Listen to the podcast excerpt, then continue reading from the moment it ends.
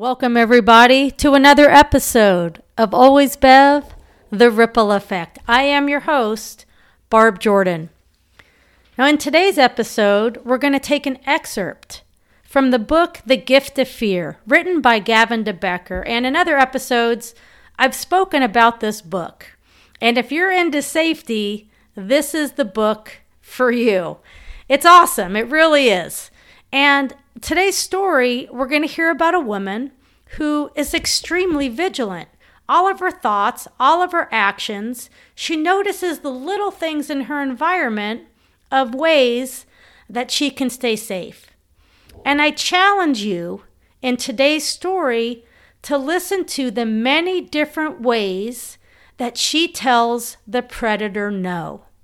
I want you to identify the different types of body language that her body is telling the predator no.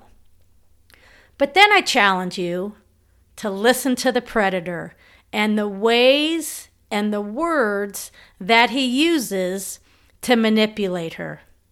He tries to stereotype, he tries to get her to prove him wrong.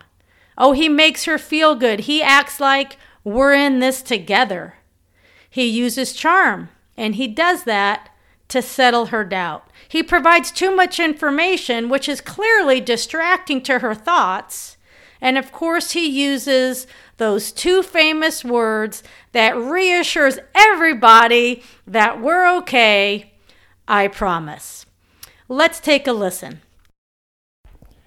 He had probably been watching her for a while. We aren't sure. But what we do know is that she was not his first victim. That afternoon, in an effort to get all her shopping done in one trip, Kelly had overestimated what she could comfortably carry home. Justifying her decision as she struggled with the heavy bags, she reminded herself that making two trips would have meant walking around after dark, and she was too careful about her safety for that.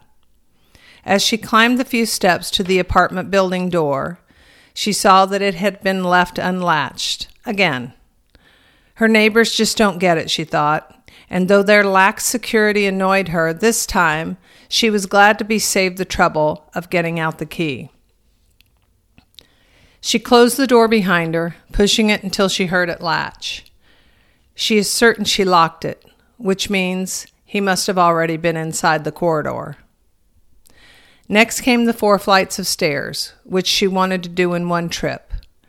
Near the top of the third landing, one of the bags gave way, tearing open and dispensing cans of cat food. They rolled down the stairs almost playfully, as if they were trying to get away from her. The can in the lead paused at the second floor landing, and Kelly watched as it literally turned the corner, gained some speed, and began its seemingly mindful hop down the next flight of steps and out of sight. Got it! I'll bring it up, someone called out. Kelly didn't like that voice. Right from the start, something just sounded wrong to her. But then this friendly looking young guy came bounding up the steps, collecting cans along the way. He said, Let me give you a hand. No, n- no thanks. I've got it. You don't look like you've got it. What floor are you going to? She paused before answering him. The fourth, but I'm okay, really.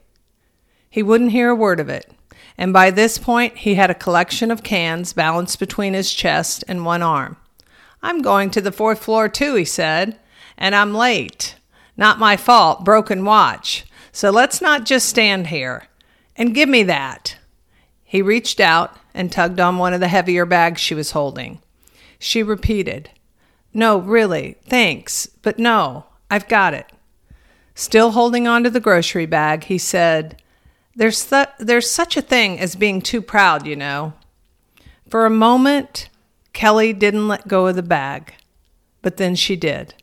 And this seemingly insignificant exchange between the cordial stranger and the recipient of his courtesy was the signal to him and to her that she was willing to trust him. As the bag passed from her control to his, so did she. We better hurry, he said as he walked up the stairs ahead of Kelly. We've got a hungry cat up there. Even though he seemed to want nothing more at that moment than to be helpful, she was apprehensive about him. And for no good reason, she thought.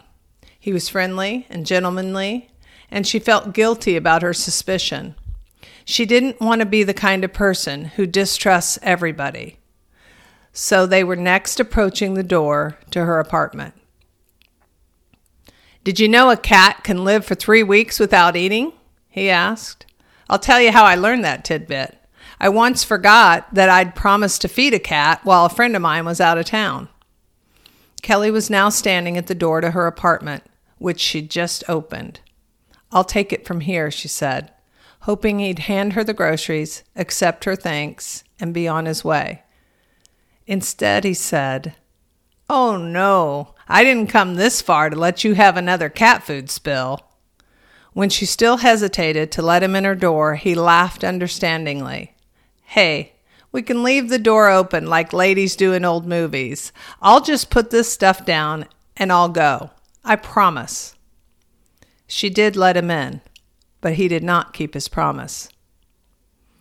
At this point, as she's telling me the story of the rape and the whole three hour ordeal she suffered, Kelly pauses to weep quietly.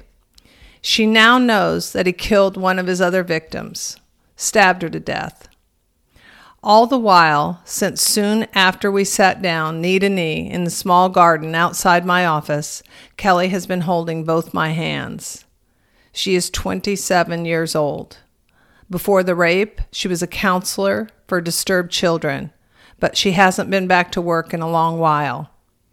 That friendly looking young man had caused three hours of suffering in her apartment and at least three months of suffering in her memory.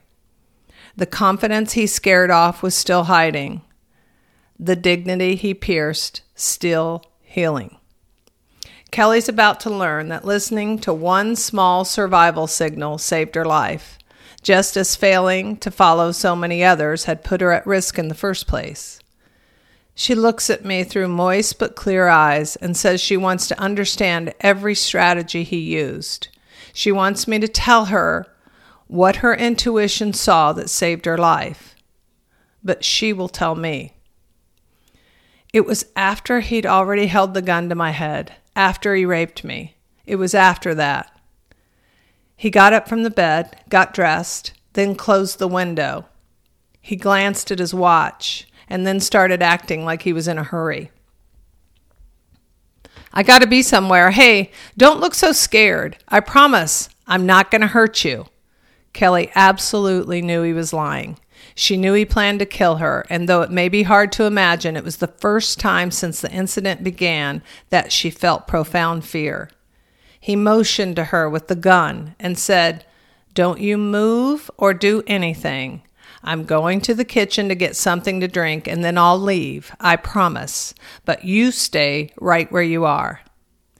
He had little reason to be concerned that Kelly might disobey his instructions because she had been, from the moment she let go of that bag until this moment, completely under his control.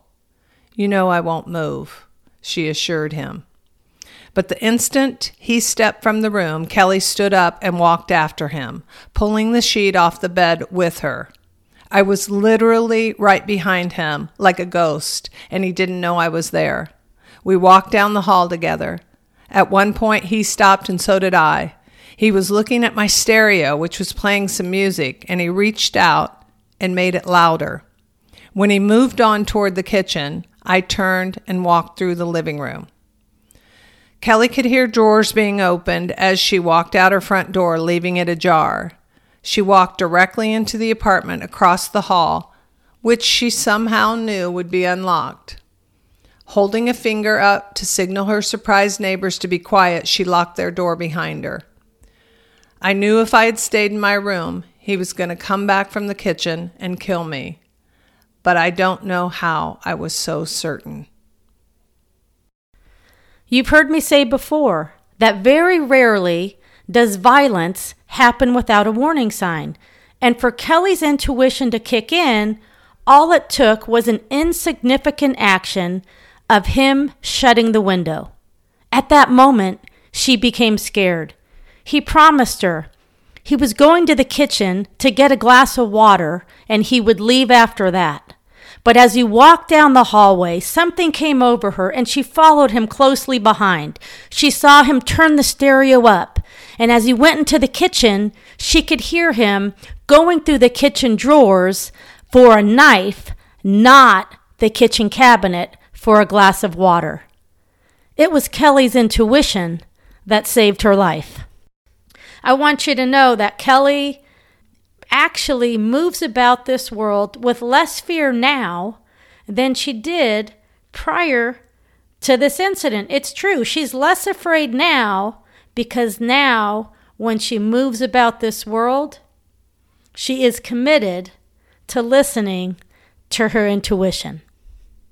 In our next episode, I will be joined by two guests a retired police lieutenant and a retired Green Beret will join me to discuss active shooting, what the warning signs are, and what you should do, if ever, in that hostile environment.